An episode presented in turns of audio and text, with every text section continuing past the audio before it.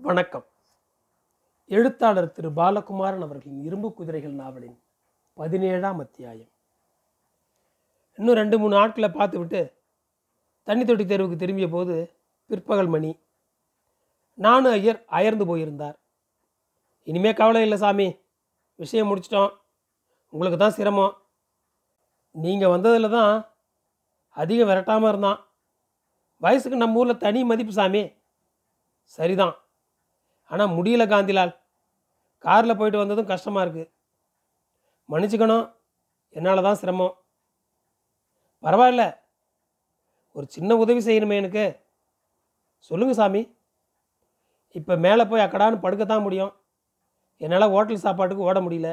வயிறு பிடுங்கிறது. என் வீட்டில் சாப்பிடுங்க. எத்தனை நாள் போடுவேன் புரியலையே சாமி. எனக்கு ஒரு பொண்ணு இருக்கா? காயத்ரின்னு பேர். பிகாம் பாஸ் பண்ணிவிட்டு சும்மா இருக்கா மன்னார்குடியில் கூட ஒத்தாசைக்கு வர சொல்லலாமான்னு பார்க்குறேன் சொல்லுங்களேன். என் சம்பளம் எனக்கே காணாது.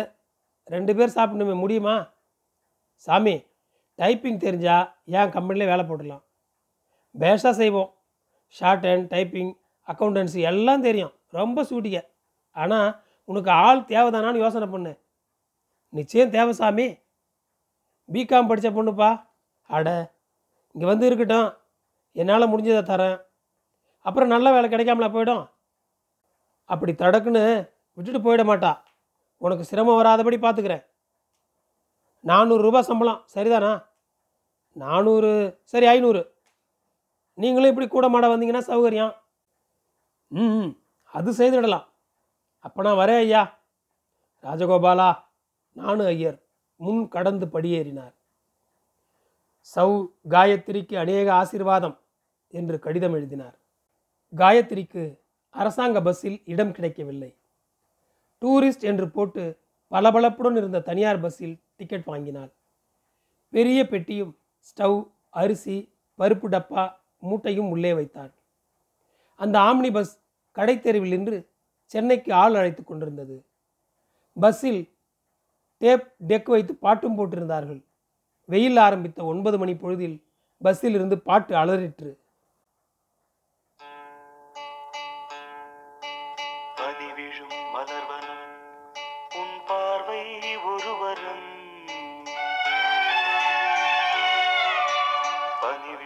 மலர்வனம் உன் பார்வை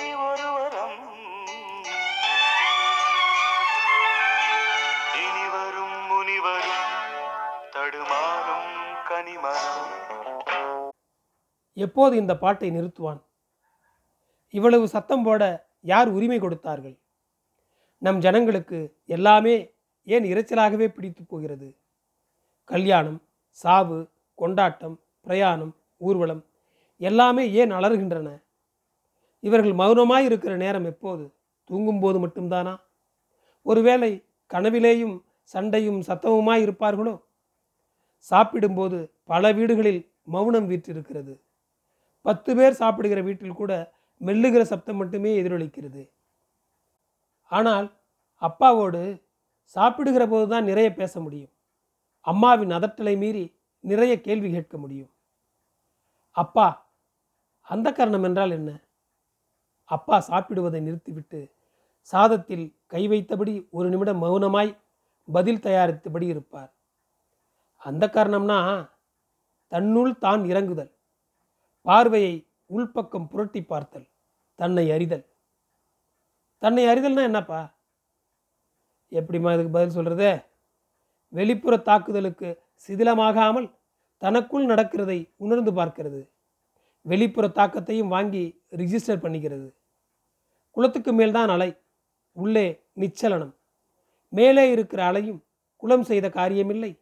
அலையும் இருந்து அலையால் தன்னை பாதிக்கப்படாமல் இருக்கும் நிலை. புரிகிறதா? எனக்குள் என்ன நடக்கிறது? நான் யோசிக்கிறேன். இடையறாது யோசிக்கிறேன். வெளிப்புற தாக்கத்தில் யோசிப்பு இழையறிந்து போக எரிச்சல் உறுகிறேன் மறுபடி இழையை தேடி யோசிக்கிறேன். இரைச்சலாய் பாட்டு காதில் மோதும்போது கோபம் வருகிறது. அந்த கோபம் பாட்டே கேவலம் என்று நினைக்க வைத்து விடுகிறது. இந்த கோபம் கூடாது. என் கோபத்தை எதிர்ப்படும் விஷயத்தின் மீது போட்டு மிதித்து விடக்கூடாது. பாட்டு என்றதும் ஒரு பெண்ணின் டைரியில் எழுதி வைக்கப்பட்டிருந்த கவிதைகள்தான் எனக்கு நினைவுக்கு வந்தன. அவ சேப்பா இருக்காடி இவ சேப்புக்கே சட்டுன்னு கல்யாணம் நடந்துடும் அக்கா அந்த பெண்ணை கைகாட்ட ஒரு நாள் முழுவதும் மனசு கலங்கி தவித்தது. அக்கா அந்த சிவப்பு பெண்ணை அறிமுகப்படுத்தினாள். அவள் வீட்டுக்கு கூட்டி போனாள். அந்த பெண் டைரி எழுதுவாளாம். அவளுடைய டைரியை அவருடைய நெருங்கிய சிநேகிதிகள் படித்துவிட்டு பரவசப்பட்டிருக்கிறார்களாம். நீ படிக்கிறியா? அந்த பெண் தன் டைரியை நீட்டினாள். உன் டைரியை நான் எப்படி படிக்கலாம்? தப்பு இல்லையா அசிங்கம் எதுவும் இருக்கு அது படிக்கலாம் அந்த பெண் உத்தரவாதம் சொன்னாள். அதுக்குள்ள டைரிங்கிறது அந்தரங்கம் இல்லையா? நம்ம எல்லாருக்கும் ஒரே மாதிரி அந்தரங்கம் தானே படித்தா என்ன? பதிலில் தெரிந்த கெட்டிக்காரத்தனம் யோசிக்க வைக்க டைரியை அவள் எதிரிலேயே பிரித்தாள். முதல் பக்கம் கலர் பென்சிலில் கோடு கட்டி கட்டம் போட்டு ஒரு கவிதை. என் விழிகள் நட்சத்திரங்களோடு உறவாடினாலும் என் விரல்கள் என்னவோ ஜன்னல் கம்பிகளோடு தான் கீழே அந்த பெண்ணின் பெயர் எழுதியிருந்தது. இது நீ எழுதியதா இல்லை இல்லை. மூ. மேத்தா. உன் பேர் போட்டிருக்கே? எனக்கு இந்த கவிதை பொருத்தமாக இருக்கு. அதனால் போட்டுட்டேன் எது? நீ ஜன்னல் கம்பியை விட்டு வர்றதே இல்லையா? என்ன கேட்குற நீ சந்தோஷமா இல்லையான்னு கேட்குறேன் எப்படி சந்தோஷமாக இருக்க முடியும்? ஆயிரம் கட்டுப்பாடு இங்கே போகாத அங்கே போகாத இங்கே போகாதன்னு. யார் கட்டுப்படுத்துகிறா பெத்தவா? கூட பிறந்தவர் எல்லாரும் தான். ஏன்னு யோசிச்சியா? நான் பொண்ணாக பிறந்த வேலை. நோ. காயத்ரி சீரினால் உன்னை ரொம்ப டெக்கரேட் பண்ணிக்கிறேன் பொண்ணாக பிறந்ததுக்கு ரொம்ப சந்தோஷப்படுறேன் இன்னும் நிறைய பொம்னாடித்தனம் வேணும்னு ஆசைப்படுறேன் உனக்கு நன்னா உடுத்திக்கு தான் தெரியும் உலகம் தெரியாதுன்னு உங்கூட கூட இருக்கிறவாளை நினைக்க வைக்கிறேன்.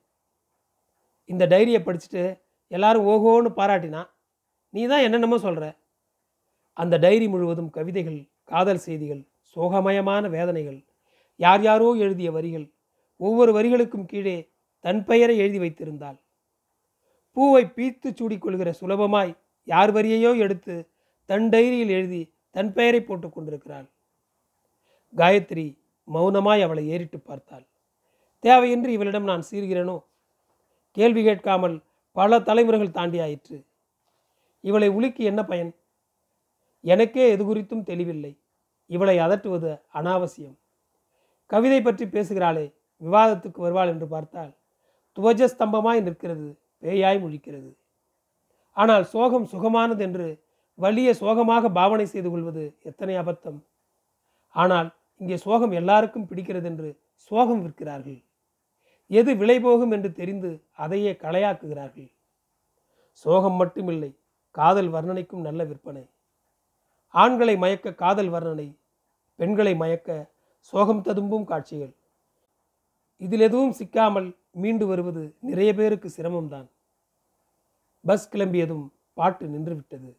ரும் ரும் ரும் ரும் ரும் என்ற டயர் சத்தம் டீசல் நெடி என்ஜின் சூடு எதிர்ப்படும் காற்று பறக்கும் மரங்கள் மலைகள் மலைச்சரிவில் மந்தையாய் மேயும் ஆடுகள் நடுவே உயர பாறையில் துரட்டுக்கோளுடன் கோவணத்துடன் ஒரு சின்ன பையன். அடே சின்ன பையா இத்தினூண்டு வயசில் இவ்வளவு பெரிய பொறுப்பை எப்படி ஏற்றாய்? அத்தனை ஆடுகளையும் அடையாளம் தெரியுமா உனக்கு? உன் பேச்சு அதற்கு புரியுமா? ஆடு பேசினால் நீ புரிந்து கொள்வாயா? வெட்ட வெளியில் தன்னந்தனியாய் யார் உனக்கு சாப்பாடு எடுத்து வருவார்கள்? குடிக்க ஜலம் எங்கே வைத்திருக்கிறாய்? மலை முழுக்க ஆடுகளுக்கு சாப்பிட தாவரம் இருக்கிறது. உனக்கு சாப்பாடு எடுத்து வந்திருக்கிறாயா? அடே சின்ன பையா உன்னை நான் நேசிக்கிறேன். இந்த பஸ்ஸிலிருந்து உனக்கு முத்தம் அனுப்புகிறேன். உன்னை யாரும் கவிதையாக்கி இருக்கிறார்களா காயத்ரிக்கு ஆடு மேய்க்கும் ஆசை வந்தது. என் மனவெளியில் ஆயிரம் மரபு ஆடுகள். அறிவென்னும் துரட்டுக்கோடும் அப்பா என்கிற கோவனமும் தரித்து நிற்கிறேன். வேறு வழியில்லை. நான் மேய்ப்பனாகத்தான் வேண்டும். ஆஹா எனக்கும் கவிதை எழுத வருகிறதே. கவிதைதானா இது? அப்பாவை கேட்க வேண்டும். ஹைகோர்ட்டுக்கு பின்புறம் உள்ள பஸ் ஸ்டாண்ட் வாசலில் துள்ளி இறங்கிய காயத்ரியை நானு ஐயர் காத்திருந்து வரவேற்றார். தன்னை நெருங்கிய மகளின் தலையை கோதி நெற்றியில் முத்தமிட்டார். ஒரு மாளிகையின் பெருங்கதவுகள் திறந்ததென பரபரப்பான சென்னை நகரம் காயத்ரியை வரவேற்றது. நன்றி. தொடரும்.